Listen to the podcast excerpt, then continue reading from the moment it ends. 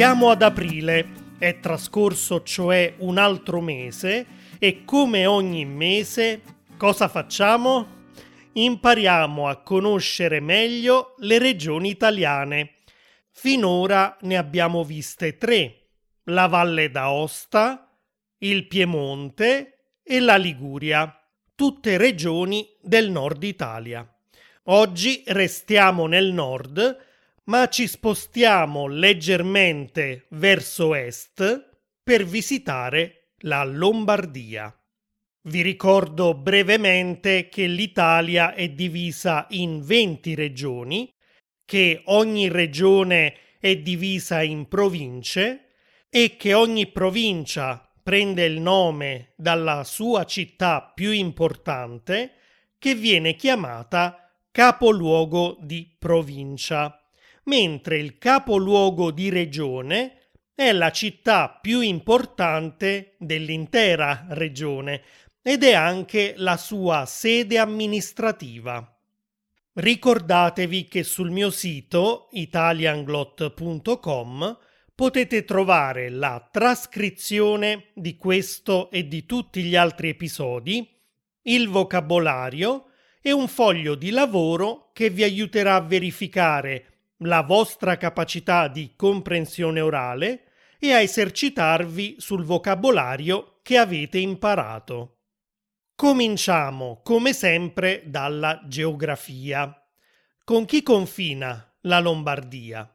A nord con la Svizzera, a ovest con il Piemonte, a est con il Veneto e il Trentino Alto Adige e a sud con l'Emilia-Romagna. È la quarta regione più grande d'Italia, ma è la prima per popolazione, con quasi 10 milioni di abitanti.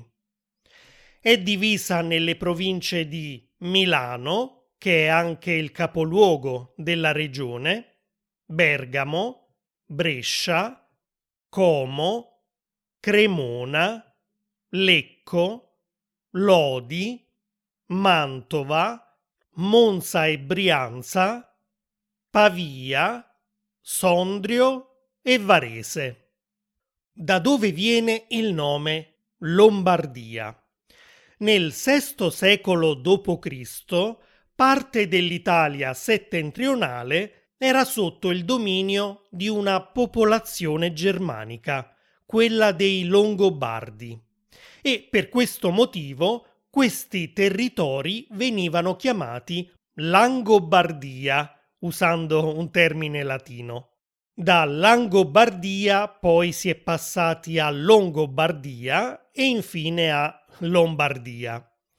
Ricordate che nell'episodio sugli ultimi giorni di Pompei, l'episodio numero 39, vi ho parlato di Plinio il Vecchio? Plinio era nato proprio in Lombardia, a Como, mentre Virgilio, di cui vi ho parlato invece nell'episodio numero 27 su Dante e la Divina Commedia, era nato a Mantova. Due Lombardi doc, quindi. Ritornando alla geografia, questa regione è per metà montuosa e per metà pianeggiante.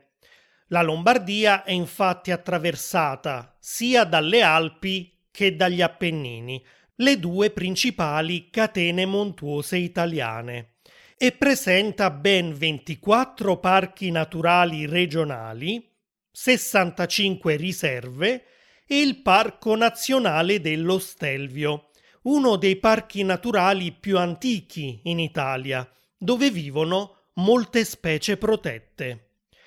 La pianura più importante, che è anche la più estesa d'Italia, è invece la Pianura Padana. E a tale proposito, proprio in Lombardia è nato un partito politico, la Lega Nord, che alla fine degli anni 90 voleva l'indipendenza dal resto d'Italia di una vasta area del nord, comprendente anche la Lombardia, che i leghisti chiamavano Padania. Ovviamente non sono mai riusciti a ottenere l'indipendenza di questa terra, la Padania, che esisteva solo nella loro fantasia. Purtroppo però il loro consenso è cresciuto negli anni in tutta l'Italia e sono riusciti più volte a far parte del governo del paese. Dico purtroppo perché si tratta di un partito di destra e estrema destra con idee completamente opposte alle mie. Sono spesso idee razziste, discriminatorie, omofobe, nazionaliste e antieuropee, a volte molto vicine a quelle del fascismo, che non solo non condivido, ma condanno con forza. Ma dimentichiamoci della Lega e ritorniamo alla pianura padana, perché, come forse ricordate, è attraversata dal fiume più lungo d'Italia, il Po, che in Lombardia ha tantissimi affluenti, come l'Adda, l'Oglio o il Ticino, per nominare alcuni dei più conosciuti.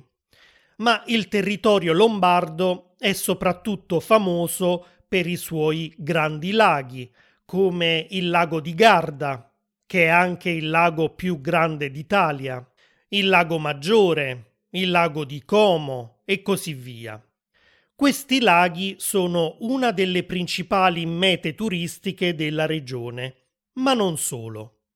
Il Lago di Como è anche famoso perché è il protagonista dei primi versi di una delle opere letterarie italiane più importanti, I promessi sposi di Alessandro Manzoni, di cui vi ho parlato anche in una delle lezioni del mio corso di italiano e di cui magari parleremo anche in qualche episodio futuro di questo podcast.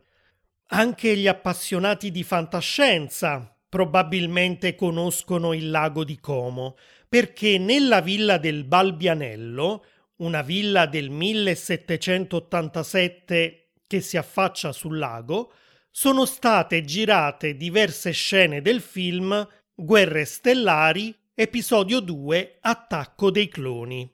Per gli amanti del gossip, invece, un'altra villa del Lago di Como, Villa Oleandra, è la dimora estiva dell'attore George Clooney, che è un vero amante dell'Italia e parla l'italiano molto bene. Passiamo al clima.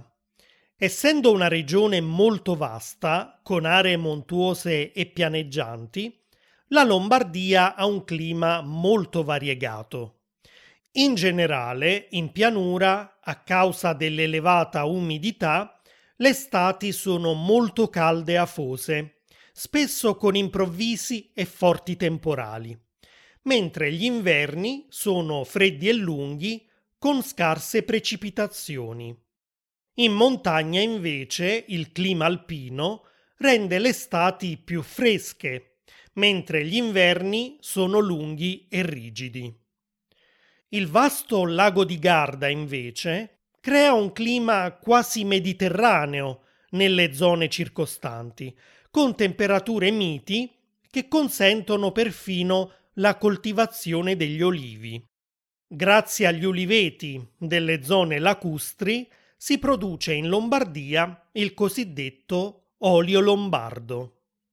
Visto che stiamo parlando di agricoltura, passiamo all'economia. La Lombardia è la prima regione italiana per importanza economica, perché ospita gran parte delle industrie e delle attività commerciali dell'intero paese. Pensate che 4 regioni geografiche europee si definiscono come i 4 motori dell'Europa, nel senso di motori economici, perché sono le 4 regioni più industrializzate del continente. E sono Baden-Württemberg in Germania, la Catalogna in Spagna, l'Alvernia-Rodano-Alpi in Francia e la Lombardia, appunto, in Italia. Ma quali sono le attività economiche principali della regione? Innanzitutto l'agricoltura, che si basa sulla coltivazione di cereali, ortaggi, frutta e vino.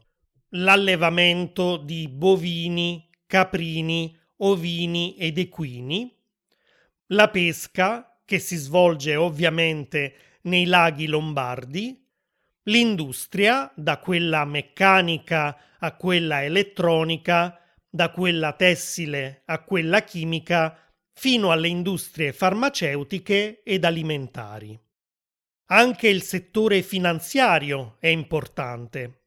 A Milano c'è la sede della Borsa Italiana, la società che si occupa del mercato finanziario. Personalmente non capisco molto di finanza, ma quando sento parlare di Borsa di New York o Borsa di Milano, mi vengono sempre in mente quegli ambienti rumorosi e affollati, con tizi in giacca e cravatta incollati al loro cellulare, che hanno lo sguardo fisso su dei monitor dove scorrono cifre e grafici e che, a seconda di come vanno le azioni, urlano compra, vendi, insomma un lavoro che non potrei mai fare. Anche il turismo gioca un ruolo molto importante nell'economia lombarda. Già abbiamo detto che i laghi sono una delle principali mete turistiche di questa regione, non solo per le bellezze naturalistiche e paesaggistiche, ma anche per la storia e l'arte delle ville e dei borghi antichi che si trovano intorno ai laghi.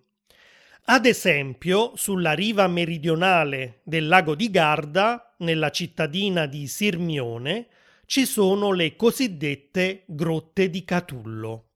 Si tratta di una villa romana costruita tra il I secolo a.C.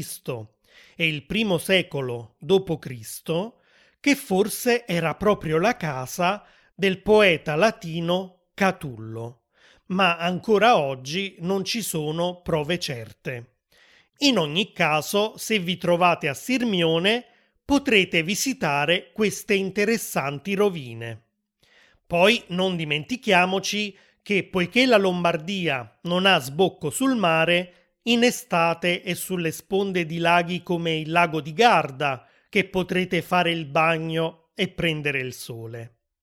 Chi invece ama la montagna può praticare alpinismo o fare escursioni sulle Alpi lombarde, mentre in inverno può sciare presso le numerose stazioni sciistiche che si trovano soprattutto nelle province di Sondrio, Bergamo e Brescia. Gli appassionati d'arte possono invece visitare la Pinacoteca di Brera a Milano, una galleria nazionale d'arte antica e moderna con capolavori della pittura non solo lombarda e veneta, ma anche dell'Italia centrale e perfino della scuola fiamminga. E una volta che siete a Milano, non dimenticate di andare ad ammirare anche l'Ultima Cena di Leonardo da Vinci, il famosissimo affresco che si trova nel convento adiacente alla chiesa di Santa Maria delle Grazie. Se invece vi interessano delle forme d'arte molto più antiche, in provincia di Brescia potrete ammirare le incisioni rupestri della Val Camonica, ovvero delle immagini incise sulla roccia da uomini primitivi nell'arco di 8.000 anni. Queste illustrazioni rappresentano scene di caccia, scene di lotta, animali selvaggi, e una delle più famose è la rosa camuna, che risale alla civiltà dei Camuni, una popolazione vissuta in questa zona durante l'età del ferro. Questa rosa è stata addirittura adottata come simbolo ufficiale della regione Lombardia. Tantissimi sono anche gli eventi e le feste tradizionali a cui potete partecipare qui durante l'anno. Per esempio, il 7 dicembre, nel giorno di Sant'Ambrogio, il patrono di Milano, si tiene nel capoluogo lombardo la fiera degli Obei Obei, un tradizionale mercatino natalizio. Obbei obbei vuol dire o belli o belli, ed era quello che gridavano i bambini per la gioia quando un inviato di Papa Pio IV entrò in città carico di doni, con lo scopo di far rinascere nei milanesi la fede verso alcuni santi. In provincia di Brescia, invece, si svolge ogni anno il Carnevale di Bagolino, che risale al XVI secolo e i cui protagonisti sono i ballerini e suonatori che si esibiscono il lunedì e il martedì di Carnevale, e i mascher, personaggi che camminano tra la folla con maschere a volte spaventose e gli zoccoli di legno ai piedi. I mascher spesso camminano in coppia, travestiti da vecio e vecia, vecchio e vecchia, parlano con una voce in falsetto e molestano le persone cercando di toccare loro le parti intime.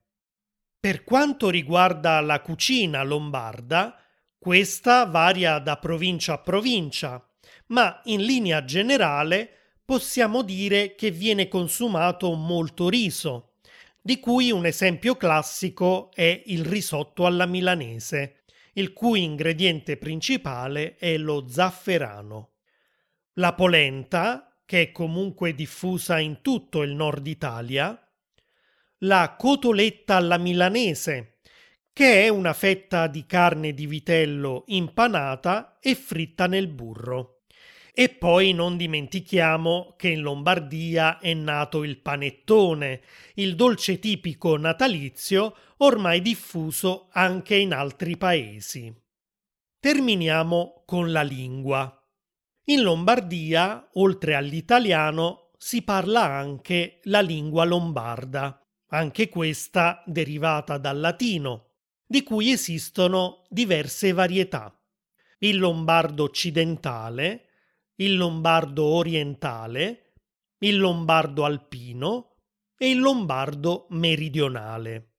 Come sempre vi lascerò il video di un vero lombardo che parla la sua lingua nelle note di questo episodio su italianglot.com, così potrete sentire come suona. E una volta che siete lì, lasciate anche un commento per farmi sapere se siete mai stati in Lombardia e qual è stata la vostra esperienza. È tutto per oggi e vi aspetto al prossimo episodio. Ciao!